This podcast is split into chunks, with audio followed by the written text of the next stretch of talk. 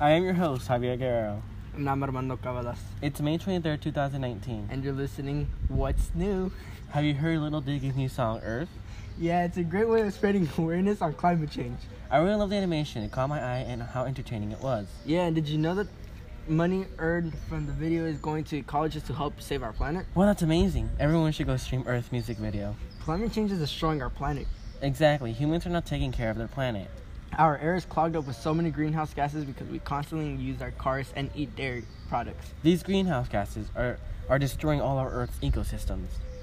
Many animals, such as walruses, are going extinct because of this. Is there any way we can stop this? Well, we can't entirely stop this, but we can slow it down by using renewable energy and recycling.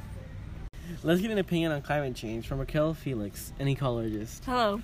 Thank you for coming. So, in your words, what is climate change? Well, climate change is the cause of many different type of weather patterns, and those weather patterns are caused by greenhouse gases. Has there been any new discoveries on climate change? Yes, actually, the polar ecosystem that is located in the Arctic is melting and is causing a lot of problems. What type of problems? Since the ice is melting, many of the animals that inhabit that ecosystem are dying because of the n- not so cold weather. Then this creates an imbalance in the ecosystem which ends in animal and plant growth chaos. Is there a way we can help the polar ecosystem? Absolutely, you can either release less greenhouse gases yourself or go visit our website and donate at least a small amount to fund our research program.